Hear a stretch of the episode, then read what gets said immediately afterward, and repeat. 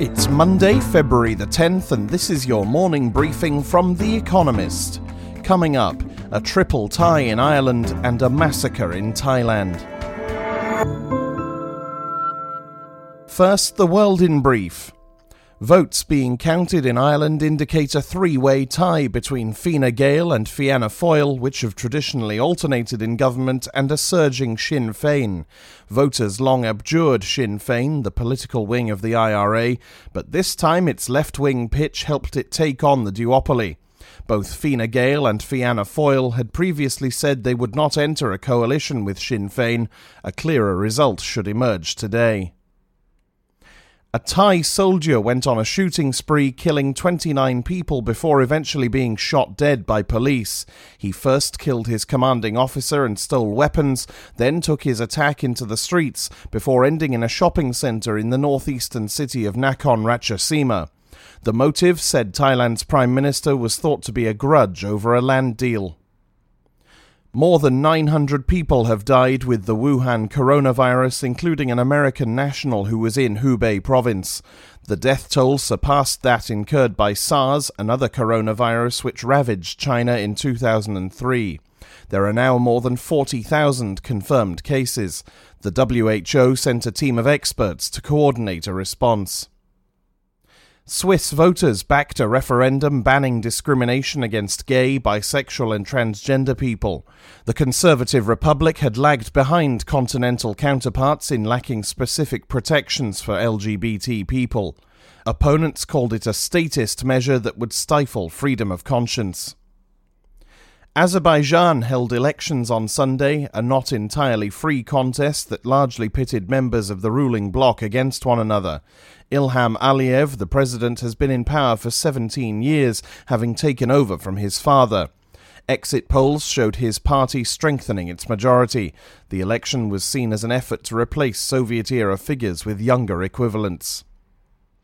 According to Reuters, Exor, the investment vehicle of Italy's Agnelli family, is in talks to sell PartnerRe, a reinsurer, to Covéa, a French insurer, for around $9 billion. Exor's portfolio includes Fiat and Ferrari and the largest single shareholding in The Economist's parent company. Exor bought PartnerRe in a hostile takeover in 2016 for $6.9 billion and Parasite became the first foreign film, i.e., not filmed in English more or less, to win the Best Picture prize in the 92 year history of the Academy Awards. A dark comedy from South Korea about haves and have nots, told through the intertwined rise and fall of two families, it won three other Oscars, including one reserved for Best International Film. And now here's today's agenda. The Wuhan virus untangling the unknowns. As the world braces for the spread of the Wuhan coronavirus, the World Health Organization this week is convening some 400 experts to set research priorities. They will mull plans and protocols for sharing biological samples, genetic sequences of the virus, and data on infected people and their contacts. The WHO urgently needs such data to assess how deadly and how contagious the new virus is. Current estimates are unreliable. Scientists will also use the data to develop tests, treatments, and vaccines for the disease. These would require special, expedited clinical trials conducted in the midst of the outbreak. That is a tricky new territory, one the world has navigated only in the recent Ebola outbreaks. Several vaccines against the Wuhan virus are in development. Some could be in small clinical trials by summer to assess their safety. Promising antiviral drugs are also lined up for trials. If the virus sticks around, scientists are determined to take it on. Clean Hands, Ecuador. During his decade ruling Ecuador, the longest unbroken run of any Ecuadorian president, Rafael Correa liked to cite the old KGB motto of lucid minds, burning hearts, clean hands. The part regarding clean hands will be tested in court starting on February 10th. The prosecution alleges that he and his aides padded the campaign coffers of his political party with bribes paid to obtain government contracts. Having left Ecuador in 2017 for Belgium, from where his wife hails, the court will judge him in absentia. He dismisses the evidence, which includes emails, computer archives, handwritten notes, and witness testimony, as fabrication intended to keep him off next year's ballots. Indeed, if the judiciary fails to settle the matter in time, he could still register to run for office, though not for president. Even running for vice president or for parliament would grant him immunity from close to 30 unrelated criminal investigations. Fire in Erfurt, Germany's far right. On February 5th, a fire was ignited in the small German state of Thuringia. Amid extraordinary parliamentary manoeuvring, Thomas Kemmerich of the Liberal Free Democratic Party, FDP, was unexpectedly elected state premier with votes from the far right Alternative for Germany, AFD. No state leader had previously taken office with AFD support. The flames spread quickly. Chancellor Angela Merkel's Christian Democrats, CDU, had voted with the AFD in Thuringia, and their scandalized national coalition partners, the Social Democrats, SPD, threatened to quit the federal government in Berlin. To extinguish the fire, Mr. Kemmerich resigned on February 8th, but the embers are still smouldering. The CDU and SPD have called for new state elections, but the Thuringian branch of the CDU is resisting, fearing a wipeout. Nor is it clear how the current gridlocked state parliament can find an alternative premier. Thuringia may yet flare up anew. LGB free gay marriage in Northern Ireland. Change comes slowly to Northern Ireland.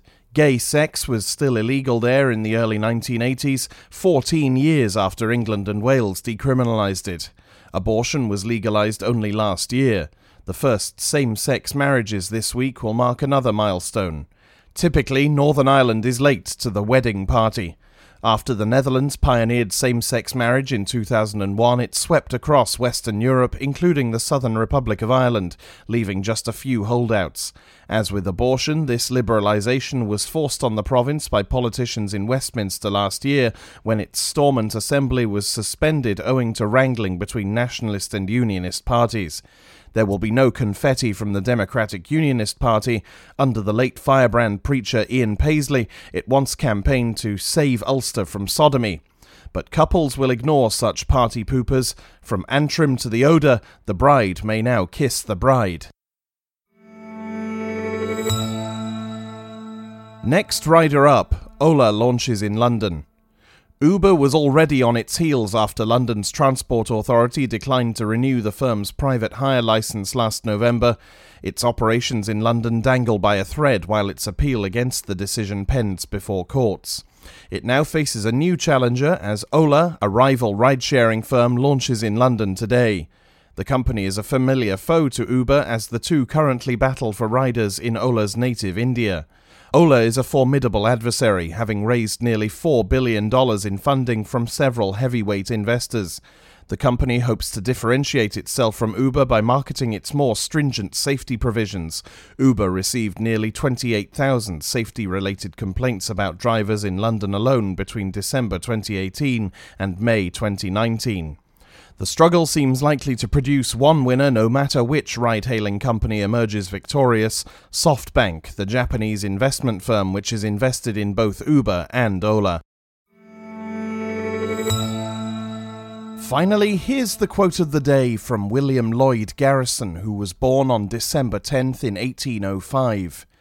Little boldness is needed to assail the opinions and practices of notoriously wicked men, but to rebuke great and good men for their conduct and to impeach their discernment is the highest effort of moral courage.